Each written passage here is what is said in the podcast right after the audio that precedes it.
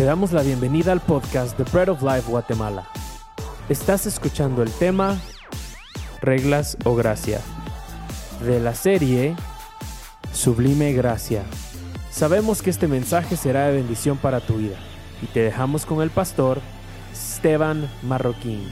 Hace tal vez varias semanas empezamos con esta serie y básicamente hablábamos acerca de la historia del hijo pródigo. No sé si ustedes se recuerdan de cómo el padre realmente le mostró una gracia que transformó completamente la vida de este, de este joven, ¿verdad? Y que la parábola realmente no era acerca de un hijo pródigo ni acerca de dos hijos, sino la parábola realmente habla acerca del amor de un padre. Y hablamos acerca de eso, dijimos básicamente que la gracia es un regalo inmerecido. Y cuando lo recibimos y nos dejamos tocar por ese regalo inmerecido, la gracia nos transforma de dentro hacia afuera y lo único que tenemos que hacer es abrazar la gracia. Ya vieron el abrazo incómodo que le acabo de dar a Rudy ahorita. Yo realmente les dije hace tres semanas de que yo no, no, no, no puedo abrazar bien y muchas veces nosotros tampoco hemos aprendido a abrazar a Dios de vuelta. Pero hablábamos acerca de eso, de cómo podemos abrazar la gracia de Dios, porque Él nos quiere abrazar, Él nos quiere transformar. Y la semana pasada hablamos, tal vez en uno de los mensajes más duros que me ha tocado predicar, yo hablaba acerca de gracia en nuestra debilidad, hablando de las cosas que decía Pablo, de que cuando él se encontraba en un momento de mucha angustia, de mucha debilidad, Dios le dijo, bástate mi gracia, porque mi poder se perfecciona en tu debilidad. Y decíamos y realmente enseñábamos de cómo cuando realmente somos débiles y nos dejamos transformar por esa gracia, entonces nos volvemos fuertes. Y hoy vamos a hablar y si vamos a continuar hablando acerca de la gracia, porque yo creo que hay mucho que decir acerca de esto. Yo titulé el título de esta prédica Viviendo por gracia. Reglas versus gracia. Entonces quiero primero introducir y leer un versículo que está en Romanos 6:14, que Pablo dice lo siguiente. Escribiéndole a la iglesia en Romanos, él dice, así que el pecado no tendrá dominio sobre ustedes en la versión NBI, porque ya no están bajo la ley, sino bajo la gracia. Si nosotros leemos un poquito el contexto que está hablando Pablo, Pablo comienza a hacer un contraste entre dos hombres. Y él comienza a hablar acerca de Adán y después comienza a hablar acerca de Jesús. Y cómo a través de un hombre que se llamaba Adán nosotros recibimos el pecado, nosotros recibimos la muerte, porque ese hombre decidió, eh, tuvo una decisión personal acerca de ir en contra de Dios y por él Después en adelante todos nacemos en pecado, todos nacemos con esa muerte espiritual. Y Pablo decía, si por un solo hombre morimos todos, por un solo hombre también vamos a vivir y vamos a experimentar una nueva realidad. Entonces Pablo está diciendo nuevamente, dice, así que el pecado no tendrá dominio sobre ustedes porque ya no están bajo la ley, sino están qué? Bajo la gracia. Eh, vamos a leer el contexto en Romanos 5:15, si nos vamos un capítulo antes. Pablo dice lo siguiente, hablando acerca de Adán y Jesús, y él dice, pero la transgresión de Adán no puede compararse con la gracia de Dios. Cuando hablamos acerca de Adán, decimos, realmente es bastante impresionante cómo solo un hombre tuvo que pecar. Un hombre tuvo que decidir en contra de Dios para que a partir de ese momento todos naciéramos en esa condición de pecado y de muerte. Y a veces pensamos que eso es algo tal vez muy grande, que no, nunca podremos escaparnos de eso, pero Pablo dice en esta primera frase que la transgresión de Adán, a pesar de que nos afectó a toda la humanidad, aún así no se puede comparar con la gracia de Dios. No hay comparación, dice Pablo, y dice, pues si por la transgresión de un solo hombre murieron todos, dice, cuanto más el don que vino por la gracia de un solo hombre, Jesucristo, abundó para todos. No sé si ustedes entienden lo que Pablo estaba tratando de explicar acá, pero eso me llena de mucha esperanza. Porque no importa qué haya pasado y de que la humanidad muchos digan que está perdida y está condenada por un solo hombre que nos vino a mostrar gracias a gracia abundó para todos. Y no podemos comparar la transgresión de un solo hombre con lo que Jesús hizo en la cruz. Así que nuevamente seguimos leyendo y nos vamos otra vez y avanzamos un par de versículos, llegamos a Romanos 6 del 1 al 2. Pablo sigue diciendo lo siguiente. Entonces, ¿en qué vamos a concluir? Dice Pablo, hablando de gracia y de ley y de gracia y pecado. vamos a persistir en el pecado para que la gracia abunde, ¿Qué es lo que muchas personas piensan. Si solo hablas de gracia, las personas van a pecar. Pero las personas ya están pecando y por eso necesitamos hablar de gracia. Y Pablo dice, de ninguna manera, versículo 2, nosotros que el pecado, ¿cómo podemos seguir viviendo en él? Pablo está hablando acerca de dos maneras de vivir. Él dice, tenemos dos opciones en la, en la forma en la que vamos a vivir nuestra vida. Podemos vivir bajo la ley o podemos vivir bajo la gracia. Tal vez muchos de ustedes han escuchado este concepto acerca de vivir bajo la gracia. Como les dije, hace dos prédicas hemos estado aprendiendo la gracia, dijimos que es un regalo inmerecido y que es un regalo que nos transforma, es un regalo que nos hace fuertes en medio de la debilidad. Pero Pablo está hablando que también hay una forma en la que nosotros vamos a vivir. Cuando hablamos acerca de un estilo de vida, tal vez ustedes alguna vez han hecho algún tipo de deporte o han hecho algún tipo de dieta y nos damos cuenta que las dietas que más funcionan o los deportes tal vez que más funcionan es cuando nos cambian el estilo de vida. Y no solamente es como algo que, que adoptamos a nuestra vida, sino es un cambio radical de vida. Pablo está diciendo que tenemos que tener un cambio radical en la manera en la que vivimos. Y Pablo está diciendo otra vez en Romanos 6:14 que el pecado no tiene dominio sobre nosotros, porque ya no estamos bajo la ley, sino estamos bajo la gracia. Ahora, lo que vamos a ver el día de hoy es realmente qué significa vivir bajo la gracia. Muchos de ustedes tal vez dicen, ahorita que yo acepté al Señor Jesús en mi vida, yo ya vivo bajo la gracia. Y eso en parte es cierto, pero en parte, ¿por qué Pablo le está escribiendo a romanos que necesitan vivir bajo la gracia si ellos ya habían aceptado la gracia? Es porque aceptar la gracia es el primer paso, pero después tenemos que aprender a vivir en esa gracia. Pablo necesita escribir cartas a los romanos porque ellos, a pesar de que ya habían aceptado la gracia, seguían viviendo como que si no tuvieran gracia. Porque lo más difícil, si nosotros nos recordamos de nuestro proceso de cuando venimos a Cristo, lo más difícil no fue aceptar a Cristo en el Señor, en nuestro corazón como Señor y Salvador, sino lo más difícil es después de que lo aceptamos, ahora, ¿cómo voy a vivir? Porque tiene que haber un cambio. Entonces Pablo está hablando acerca de esos dos contrastes y vamos a ver hoy qué realmente significa vivir bajo la gracia. ¿Cómo realmente sabemos si yo estoy viviendo bajo la gracia o estoy viviendo bajo la ley? Porque tal vez en el contexto de los romanos ellos crecieron con algo que se llamaba el judaísmo, con algo que se llamaba la ley de Moisés, y esa era la manera en la que ellos fueron enseñados y ellos vivían sus vidas alrededor de reglas y de leyes. Pero hoy en día, aunque tal vez nosotros no hayamos crecido en ese contexto, hoy en día todos seguimos viviendo nuestras vidas bajo ciertas leyes y reglas que nos imponemos a nosotros mismos. Y cuando debíamos, debemos de estar viviendo bajo la gracia, muchas veces vivimos bajo la ley. Y para eso les quiero ejemplificar que realmente todos vivimos bajo nuestras propias reglas, nuestras propias leyes en algún punto de nuestras vidas. Y si ustedes no me creen, solo recuérdense la última vez que ustedes jugaron uno, o la última vez que ustedes jugaron Monopoly o Banco Poli. ¿Cuántos han jugado esos juegos aquí? La gente dice literalmente que esos juegos son juegos del diablo porque solo sirven para causar discordia entre las familias y entre los amigos, ¿verdad?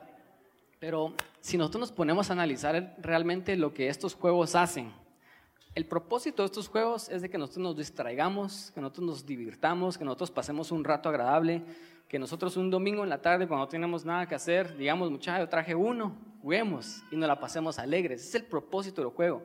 Y cuando te ibas a quedar con tus primos eh, en una pijamada y jugaban Banco Poli toda la noche, porque ese juego puede durar tres hasta ocho horas. Entonces lo continuaban al día siguiente, pero nos daba algo divertido que hacer. realmente el propósito de esos juegos era que nos pudiéramos divertir, que pudiéramos unirnos como familia, que pudiéramos estar juntos. Pero ¿cuántos de aquí saben de que eso muchas veces no era lo que pasaba? Todavía si ustedes han jugado uno o, o Monopoly o Bancopoli, que es la versión guatemalteca, saben de que mientras estamos jugando comienzan a surgir un montón de cosas y nos comenzamos a pelear. La vez pasada nos invitaron a una casa con Dana y otros amigos, una, casa de unos recién casados, no les voy a decir quién, quién, quiénes eran, pero comenzamos a jugar uno. Y mientras estábamos jugando uno, ellos se comenzaron a atacar y se ponían más cuatro, más ocho, y, pero ya era, era algo bien personal. Y al principio empezaba, se, se, miraban así como que solo estamos bromeando y todo, pero después se pararon enojando. Y podíamos ver sus caras rojas cuando su esposo, su recién casado, le venía y le ponía un más cuatro a propósito. Y ellos realmente se enojaban un montón. Entonces todos los demás, los que estábamos invitados, nos quedábamos así como que incómodo, ¿verdad? Porque realmente lo que, lo que hacen los juegos a través de poner reglas es que evidencian lo que realmente está en nuestro corazón. No es de que uno o Monopoly cause discordia, sino las reglas resaltan lo que nosotros tenemos dentro. Si alguien hacía trampa en Bancopolio o en Monopoly, probablemente esa es la manera en la que esa persona juega la vida, ¿o no? Si a ti te tocaba hacer el banco y vos decías, yo voy a hacer el banco, pero cuando estabas repartiendo te quedabas un par de billetes o, te, dabas de, de menos, realmente eso denotaba lo que tenés dentro. Y no es que estos juegos sean malos o sean como decimos que son del diablo porque solo causan discordia, sino lo que pasa es que estos juegos tienen reglas y las reglas sirven para evidenciar lo que nosotros tenemos dentro. En sí las reglas no son malas y cuando nosotros hacemos estos juegos, jugamos uno o jugamos Monopoly, nos damos realmente cuenta de lo que tenemos dentro. A veces en estos juegos nos damos realmente cuenta de cómo nosotros jugamos la vida. Yo tengo un testimonio bien pequeño acerca de esto y es de que una vez hace cinco, sí, cinco años fuimos a un retiro aquí en la iglesia y vinieron nuestros hermanos de Bro Life de Taiwán y ellos nos dieron un retiro y vino una persona que se llama Daniel Kang, que es un amigo mío, y él trajo un juego. Y, al principio nosotros pensábamos que este juego era simplemente un punto más entre una prédica y la siguiente prédica. Pensamos que era como para llenar un espacio y, empezamos todos a jugar. Y realmente al final, cuando terminamos de, el juego, Dani vino y él dijo, la manera en la que ustedes jugaron este juego es la manera en la que ustedes viven su vida. Y eso para mí fue como que me tiraron un balde de agua fría, porque ¿saben cómo jugué yo ese juego? Yo no hice trampa, pero hice todo lo posible para salir adelante y ganar yo, y no importaba si yo empujaba a los demás en el juego. Es decir, no me importó la manera en la que otros estaban jugando, yo dije, yo quiero ganar, y yo voy a hacer todo lo que yo pueda para que yo salga adelante. Y cuando él dijo, eh, la manera en la que ustedes jugaron este juego es la manera en la que ustedes viven su vida, para mí eso fue revelador, porque yo me di cuenta que así estaba viviendo mi vida yo me enfocaba mucho en quién yo era y lo que yo quería y no me importaba las personas a mi alrededor. Eran mis metas antes que las metas de cualquier otra persona. Y de hecho, cuando yo entendí eso, yo empecé a hacer cambios bastante serios en mi vida. Y uno de esos cambios abrió las puertas a que yo conociera a mi esposa. Porque yo la conocía, pero yo era tan egoísta y tan centrado en mí mismo que yo no había visto la persona tan increíble que ella era. Entonces, cuando yo empecé a hacer cambios en mi vida a través de ver cómo yo jugaba la, la, vida, a través de jugar un juego, yo pude realmente ver lo que estaba dentro de mi corazón y yo pude empezar a ser transformado y a cambiar. Entonces, este ejemplo nos hace ver que realmente todos vivimos bajo ciertas reglas en nuestras vidas. Todos vivimos bajo ciertas eh, leyes que nosotros mismos nos ponemos. Y cuando leemos las palabras que Pablo dice, que ya no estamos bajo la ley, sino estamos bajo la gracia, realmente tiene sentido lo que Pablo está diciendo. Hemos aceptado ese regalo de salvación, ese, amor de Dios, la gracia, pero de alguna manera estamos diciendo, gracias Dios por amarme, gracias Dios por darme tu gracia, pero aquí en adelante voy a seguir viviendo de la misma manera en la que he vivido toda mi vida. Voy a seguir viviendo mi vida centrado en mí, centrado en mis reglas, en mis leyes, y, y eso es exactamente lo que estaba pasando en la iglesia romanos, así que no nos sintamos mal. No somos los únicos que nos pasa esto. A la iglesia en Romanos le estaba pasando y por eso es que Pablo tiene que venir y decirles, cambien la manera en la que están viviendo. Ya no están bajo la ley, sino están bajo las gracias, la, gracia. Así que yo tengo hoy tres razones cortas de por qué la gracia es superior a las reglas. Y mi, mi prédica se llama Viviendo bajo la gracia, reglas versus gracia. Y la razón número uno es que las reglas están llenas de áreas grises. O díganme si cuando jugamos uno no es muy necesario que analicemos y expliquemos las reglas del juego todos juntos. aunque ya la hayamos jugado muchas veces, porque si no las explicamos bien y si no las analizamos bien, siempre va a venir alguien que va a hacer trampa y dice, ah, es que no dijeron nada. Es que dijiste esto, pero yo hice, no hice ni esto ni esto, hice algo que está en el centro. Entonces a veces es como bien necesario que en estos juegos expliquen las reglas bien y lo que vamos a hacer y lo que no se tiene que hacer. Porque siempre cuando hay reglas, lo que inmediatamente estamos tentados a hacer es que estamos tentados a buscar las áreas grises. Es decir, las reglas supuestamente son negro o blanco, o frío o caliente, o sí o no, pero nosotros tratamos de irnos a buscar las áreas grises. Y algo, algo similar le estaba pasando a la iglesia en Corintios, también Pablo hablando, y es de que ellos tenían una ley y ellos crecieron bajo la ley de Moisés, y una de sus leyes decía que ellos no podían comer comida sacrificada a ídolos, porque esa comida había sido de honra para un otro dios pagano, pero bajo la gracia ellos ya no tenían que seguir esa ley, ellos ya podían comer lo que ellos quisieran. Entonces ellos abusaban y ellos comían comida sacrificada a ídolos, a pesar de que cuando comían esta comida estaban haciendo que sus hermanos que no entendían muy, muy bien qué estaba pasando, se confundieran.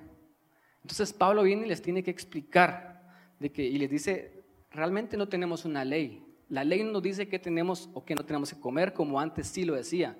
Ahorita podemos comer de todo, pero Pablo les dice, eh, y vamos a ir a 1 Corintios 10, 23 al 24. Y Pablo le dice, realmente todo me es lícito. Ahorita que estoy bajo la ley, yo no tengo reglas. Entonces todo me es lícito. Muchas personas agarran la gracia como excusa para hacer lo que ellos quieren. Y realmente no tenemos ninguna restricción que nos diga que no podemos hacer las cosas porque no vivimos bajo la ley. Y Pablo está diciendo, realmente todo eh, me es lícito, pero no todo me conviene. Todo me es lícito, pero no todo me edifica. Ninguno busque su propio bien, sino busque el del otro. Lo que pasaba con los judíos es que cuando ellos vivían bajo la ley, ellos siempre buscaban las áreas grises. Yo escuché una vez de un predicador, realmente no averiguado esto si así pasaba, pero él decía que los judíos en el sábado no podían caminar más de un kilómetro, por ejemplo. No sé cuánto era que no podían caminar. Pero ellos entonces, como no podían caminar más de un kilómetro, ellos el viernes preparaban comida anticipada y preparaban todo lo que ellos iban a comer el sábado y después salían el sábado, caminaban un kilómetro y se sentaban a comer y decían, aquí es mi hogar temporal, entonces voy a descansar un ratito ya cuando pasaban un par de horas ahí, después decían, ahora voy a avanzar otro kilómetro, porque la Biblia solo, la ley solo me permite caminar un kilómetro por sábado. Y después tenían que regresar a su casa. Entonces ellos caminaban un kilómetro, hacían un hogar temporal, comían y después caminaban otro kilómetro. Después sacaban otra vez su sándwich, hacían un hogar temporal y caminaban otro kilómetro. Técnicamente no estaban rompiendo la ley, porque las reglas están llenas de áreas grises. Entonces ellos siempre buscaban formas de cómo estafar a sus hermanos, de cómo ganar ellos y que hacer perder a los demás. Y lo mismo pasaba en la iglesia en Corintios. Ellos tenían esta ley que les decía no pueden comer comida sacrificada a ídolos, pero ahora que ya eran salvos y no tenían restricciones, ellos decían yo voy a comer lo que se me dé la gana y no me importa si la otra persona me mira comer y comienza a debilitarse en su fe por mi causa. Entonces Pablo les está diciendo, todo me es lícito realmente en la gracia, pero no todo me conviene. Todo me es lícito, pero no todo me edifica. Y Pablo al final les da el consejo crucial de entender gracia versus reglas. Y le dice, cada uno no busque su propio bien, sino el del otro. las leyes están, o las reglas están llenas de áreas grises, pero la gracia es relacional. Cuando yo vivo bajo la gracia, yo no vivo enfocado en las cosas que tengo o no tengo que hacer, sino vivo enfocado en las cosas que van a, traerle bien con la persona con la que yo me estoy relacionando. Como yo puedo no buscar solo mi propio bien, sino puedo buscar el bien de la otra persona. La gracia busca el bien de la relación. Entonces es cosas como esta. A veces decimos robar es pecado o no es pecado. Sí, ¿verdad? Es una ley. Pero decimos técnicamente no estoy robando si lo compro o si lo tomo prestado, o si lo voy a devolver, ¿verdad? A veces decimos, no estoy robando si lo voy a devolver. Pero avisaste que lo, lo, estabas tomando prestado. No, entonces estás robando. Porque estás buscando tu propio beneficio, estás buscando una manera de infringir la ley. A veces decimos, si compro esta chumpa de Sara y no le quito la etiqueta y me la llevo y me la, la uso en esa boda y la devuelvo al día siguiente, técnicamente no estoy robando. ¿verdad? Técnicamente no estás haciendo nada malo porque lo estás devolviendo. Pero si quieres ver el bien de la otra persona y quieres vivir bajo la gracia, la gracia nos da un estándar más alto sobre el cual podemos vivir. A veces como en nuestras relaciones con nuestras esposas, nuestros esposos, novias, novias, decimos, técnicamente no estoy engañando, si solamente estoy texteando. Y técnicamente es cierto, tal vez no estás en el acto de un adulterio, pero, ¿qué estás haciendo texteando tan noche? ¿Qué estás haciendo cuando venís y buscas esas cosas a través de un celular? O sea, realmente técnicamente no estoy haciendo nada malo. Entonces muchas veces cuando vivimos bajo reglas, siempre buscamos esa área gris que nos trae cierto alivio a nosotros y nos hace sentir que no somos tan malos. Pero cuando vivo bajo la gracia, yo sé que ese no es el punto. Si lo tengo, no lo tengo que hacer. El punto es de que yo siempre voy a buscar el bien de la otra persona. Porque la gracia es relacional. Entonces, cuando nos enfocamos en las personas o en la persona, en la relación, en vez de un conjunto de reglas, entonces las cosas encajan. Yo les he dicho muchas veces y hoy tenía el placer de hablar con Rudy y yo le decía, el matrimonio técnicamente está lleno de reglas. De hecho, firmas un documento que dice que ahora estás obligado por la ley a cuidar de la otra persona. Estás obligado por la ley a compartir tus bienes. Estás obligado por la ley a amarse en salud, en enfermedad, en pobreza, en abundancia. Y firmaste un documento que te dice que tenías que ser un buen esposo, tienes que cuidarla, tienes que hacer esto, lo otro. Y si yo viviera enfocado en la ley, yo empiezo a buscar áreas grises. Pero cuando yo vivo enfocado en la gracia, yo empiezo a hacer todas estas cosas que la ley me está obligando a hacer, pero no las hago porque yo viva enfocado en las reglas, sino porque vivo enfocado en una persona. Es decir, yo cuido a mi esposa porque la amo, no porque yo firmé un documento que me dice que yo tengo que cuidarla. Yo proveo a mi esposa, yo la amo, yo la, la voy a amar en salud, en enfermedad, en abundancia, en escasez, porque yo me enfoco en la relación y no en las reglas que me dicen que tengo que hacer esas cosas que yo firmé. Eso es realmente la manera en la que nosotros tenemos que interactuar en esta vida con Dios y con otras personas, porque no vivimos bajo la ley, sino vivimos bajo la gracia. Y cuando nos enfocamos en la relación, las cosas comienzan a encajar. De repente comenzamos a, a ver en nuestras vidas, comenzamos a hacer las cosas que antes nos costaban tanto hacer y ahora son fáciles de hacerlas. ¿Qué pasó? te enfocaste en Dios en vez de la religión. Te enfocaste en una relación en vez de un conjunto de reglas. Cuando nos enfocamos en la gracia, las cosas comienzan a encajar. Y las reglas realmente, como les dije a un principio, no son malas porque fueron creadas para ayudarnos en las relaciones. Los gobiernos, las instituciones tienen que poner reglas para que las personas se puedan llevar bien y para que las personas puedan cohabitar y convivir unos con otros. Si no fuera por las reglas, tal vez el mundo sería un poco peor o mucho peor. Habría más caos, ¿verdad? Entonces no son realmente malas, pero cuando nos enfocamos en las reglas, en vez de enfocarnos en las personas, ahí es cuando perdimos el enfoque. Porque no fuimos llamados a vivir bajo la ley, sino bajo la gracia. Las reglas nunca fueron creadas para reemplazar una relación fueron creadas para ayudarnos a relacionarnos mejor, pero el enfoque sigue siendo una relación. Es como un padre que le pone reglas a su hijo adolescente, porque un hijo adolescente necesita reglas, ¿verdad? No sé quiénes aquí son padres de hijos adolescentes, pero los hijos adolescentes necesitan reglas y los padres tienen que poner ciertas medidas para que ellos, para que la relación funcione mejor, no solamente entre ellos y sus hijos, sino entre los hijos y sus hermanos, ¿verdad? Pero cuando yo me enfoco en las reglas, y no me enfoco en mi hijo, yo le estoy diciendo a mi hijo que las reglas son más importantes que él. Cuando yo le digo, mira, si haces esto te vas a ir de la casa, y mi hijo lo hace, y yo realmente cumplo mi regla y lo echo de la casa, le estoy diciendo, mis reglas eran más importantes que nuestra relación. Esto lo podemos ver súper claro en la parábola del hijo pródigo, los dos hijos. Porque ese padre tenía reglas. La ley decía que los hijos tenían que honrar a los padres. Y si no los honraban, el padre inclusive podría llegar al punto de apedrear a su hijo.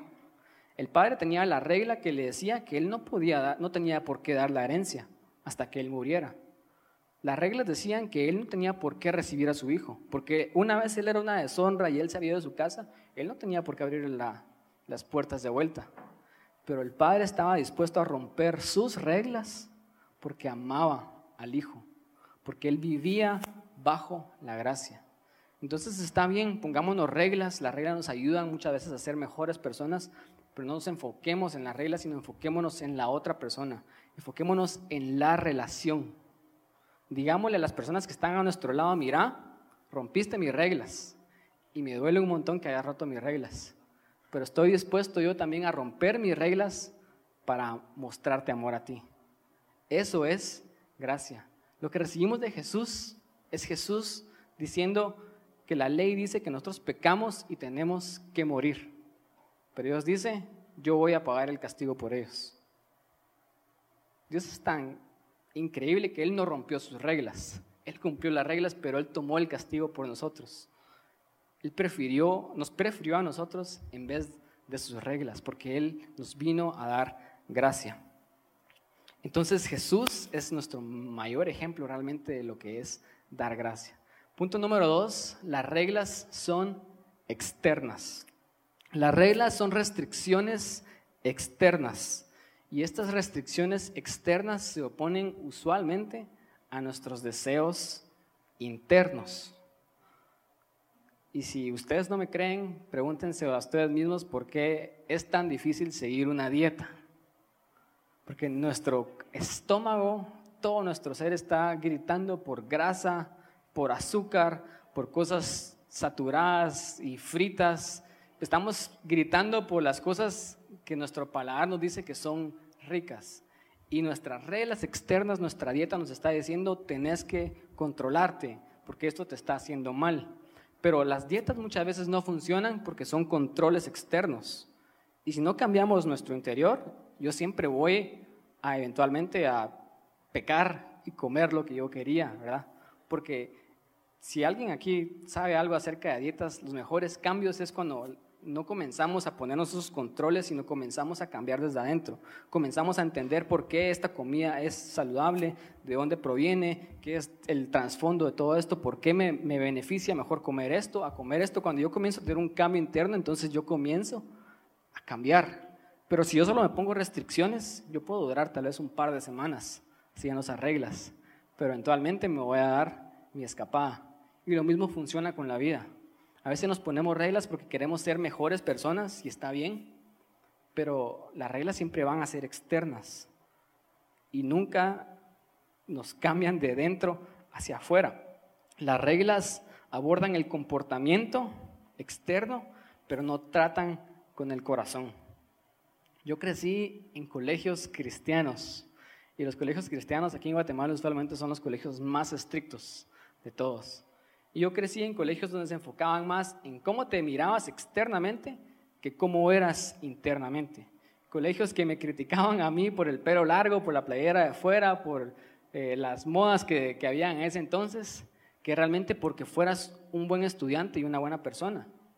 Es decir, estos colegios y muchas instituciones, no solamente colegios, sino varias instituciones tienen reglas, que sus reglas están creadas para crear mejores personas, mejores estudiantes, mejores trabajadores, pero las reglas nunca van a poner atención al corazón de las personas. Otra vez, abordan el comportamiento, pero no tratan con el corazón. No cubran las inconsistencias y las fracturas internas. Pero la gracia es interna.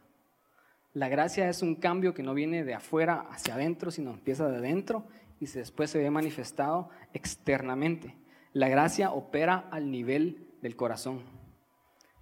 En la parábola del hijo pródigo, otra vez, porque la escuchamos la semana pasada y yo espero que todos se recuerden muy bien de esa parábola, el hijo mayor, el que vivía centrado en las reglas, esa persona no pudo aceptar el amor del padre. Y las reglas tampoco cambiaron al hijo menor. Las reglas hicieron que el hijo menor dijera, yo me quiero ir de esta casa porque aquí son unos grandes estrictos y yo quiero libertad. Lo que transformó la vida del hijo pródigo fue la gracia del Padre. Cuando el Padre estaba dispuesto a romper sus reglas por mostrarle amor a su hijo. Lo que transformó a este hijo pródigo no fueron las restricciones externas, sino fue lo que el Padre le mostró y ese cambio comenzó a darse internamente. La gracia cambia nuestros deseos y lo que nosotros queremos. Muchas veces nos frustramos y decimos, ¿por qué no puedo dejar de hacer esto? ¿Por qué no puedo dejar de pecar? ¿Por qué no puedo ser una mejor persona? ¿Por qué no puedo dejar de ser tan impuntual? ¿Por qué no puedo dejar de hacer esto? Y nos frustramos porque queremos ver cambios externos en nosotros, en nuestros comportamientos. Y no sabemos por qué no se logran esos cambios externos, pero cuando nos comenzamos a enfocar en las relaciones, en Dios, lo comenzamos a ver a Él como una persona y no como una religión, yo empiezo a cambiar. Y de repente me doy cuenta que ya no me dan ganas de pecar. Igual cuando estábamos en una dieta y comienzo a cambiar mi mentalidad, de repente me doy cuenta que ya no se me antoja la grasa que antes se me antojaba. Ya no me dan ganas, tal vez el olor inclusive muchas veces se llega a volver como algo que ya no nos atrae siquiera. ¿Qué pasó? El cambio empezó dentro. Entonces lo mismo que pasa con la gracia. Él cambia inclusive nuestros deseos internos y lo que queremos. El verdadero cambio no viene por la disciplina, sino viene por el amor que demos en las relaciones. Si queremos ser mejores esposos, enfoquémonos en nuestra esposa y no en las reglas que pongamos entre nuestra esposa para mejorar la relación. Si queremos ser mejores hijos, mejores padres, enfoquémonos en la relación, enfoquémonos en la gracia. Si queremos ser mejores personas, empecemos a seguir el consejo de Pablo en Romanos y vivamos bajo la gracia y no bajo la ley. La obediencia realmente se comienza a volver fácil cuando comenzamos a operar en gracia. Y punto número tres, las reglas no nos pueden cambiar. Otra vez, las reglas no son malas. De alguna manera Dios sabía que nosotros necesitamos las reglas para evidenciar lo que estaba en nuestro corazón. Pablo mismo dice que el propósito por el cual él dio la ley de Moisés es para que ustedes supieran de que ustedes necesitan a Dios, de que ustedes no pueden cambiar. Las reglas realmente no son malas, pero las reglas no salvan a nadie. Dios nos dio o le dio al pueblo de Israel la ley de Moisés y le dijo esto es lo que tienen que hacer, pero lo que estaba realmente haciendo Dios es esto es lo que tienen que hacer, pero quiero que se den cuenta que ustedes no van a poder hacerlo, que ustedes eventualmente me necesitan a mí. Y Jesús vino, y no sé si empieza a tener más sentido lo que es el Evangelio ahorita, porque Jesús vino y Él sí cumplió la ley por nosotros. Él cumplió la ley para tomar el lugar que yo nunca pude haber tomado, porque simple y sencillamente la ley era imposible de cumplir requería a alguien perfecto, requería a alguien como Jesús para que la ley fuera cumplida. Y Él cumplió la ley y toma mi lugar, para que yo ahora ya no viva bajo reglas ni bajo el pecado, sino viva bajo la gracia. Las reglas nos dan evidencia de nuestro estado, pero no nos pueden cambiar. Como cuando ustedes juegan Monopoly y uno, las reglas realmente evidencian lo que ustedes tienen dentro. Las reglas nos dicen qué hacer, pero no nos pueden ayudar a hacerlo. Y usualmente lo que pasa cuando vivimos bajo reglas es de que cuando nos comenzamos a dar cuenta de que las reglas no nos están ayudando, que el ponerme más disciplina, que el ponerme más control, que el ponerme todas estas restricciones externas no me están ayudando, es más, en vez de ayudarme me están haciendo sentir peor, porque yo dije este 2019 me voy a levantar a las 5 de la mañana todos los días y voy a salir y correr una hora y hacer ejercicio. Para regresar a mi casa a las 7, estar nítido y después ir al trabajo a las 8 pm. Esas son nuestras reglas. Y cuando miramos que no lo logramos, y ya vamos por abril y no nos hemos levantado a las 5 de la mañana, no hemos corrido ni 5 kilómetros, no hemos ido al gimnasio, empezamos a sentirnos mal con nosotros mismos. Las reglas nos evidencian realmente nuestro estado débil nuestro estado impotente de realmente lograr cambios consistentes en nosotros. Pero eso está bien, porque las reglas nos deberían de llevar a Dios. Porque Jesús es la persona que cumplió todas las reglas por mí.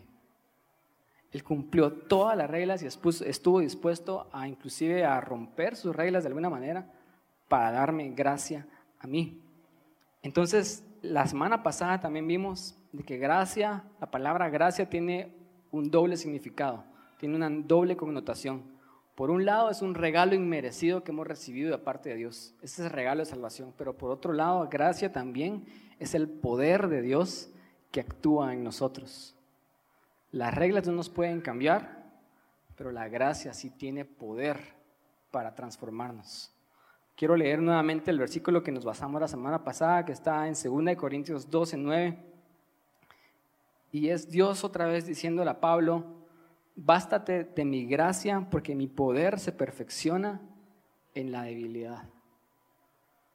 Las reglas solo nos van a evidenciar quienes no podemos hacer las cosas por nosotros mismos, que necesitamos ayuda, que estamos desesperanzados, pero las reglas nos deberían de llevar a ver a la gracia como ese poder que actúa en nosotros, que nos comienza a transformar desde dentro hacia afuera, que realmente las cosas comienzan a encajar. Con las reglas, sin la gracia, somos débiles. Las reglas son impotentes, pero con la gracia, que es el poder de Dios que actúa en mí, yo puedo llegar a ser fuerte.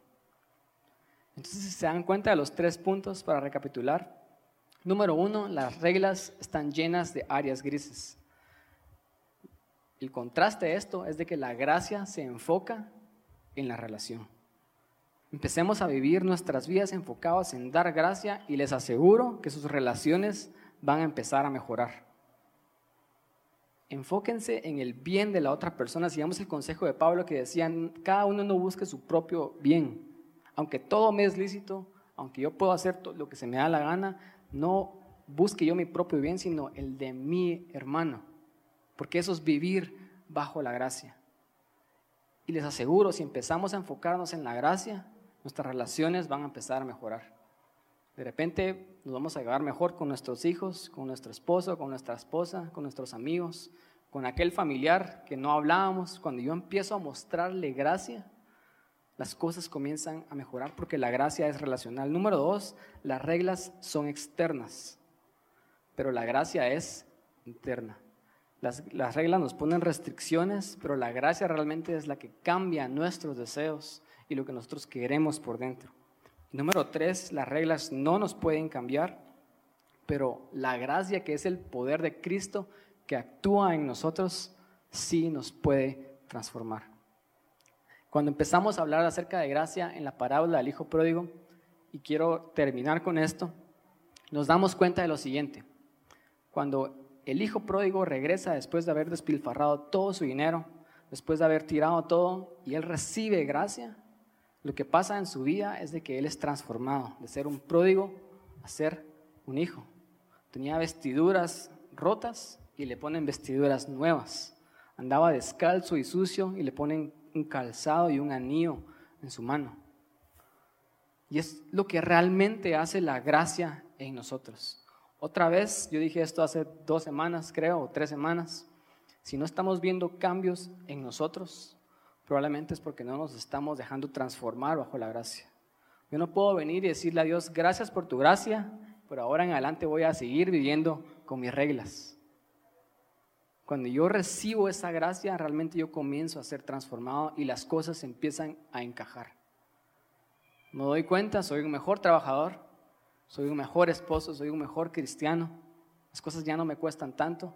¿Qué pasó? Simplemente me dejé transformar. Entonces, nuevamente el enfoque de Pablo es, dejemos de vivir bajo las reglas y empecemos a vivir bajo la gracia porque yo creo que las reglas muchas veces están dañando las relaciones a nuestro alrededor.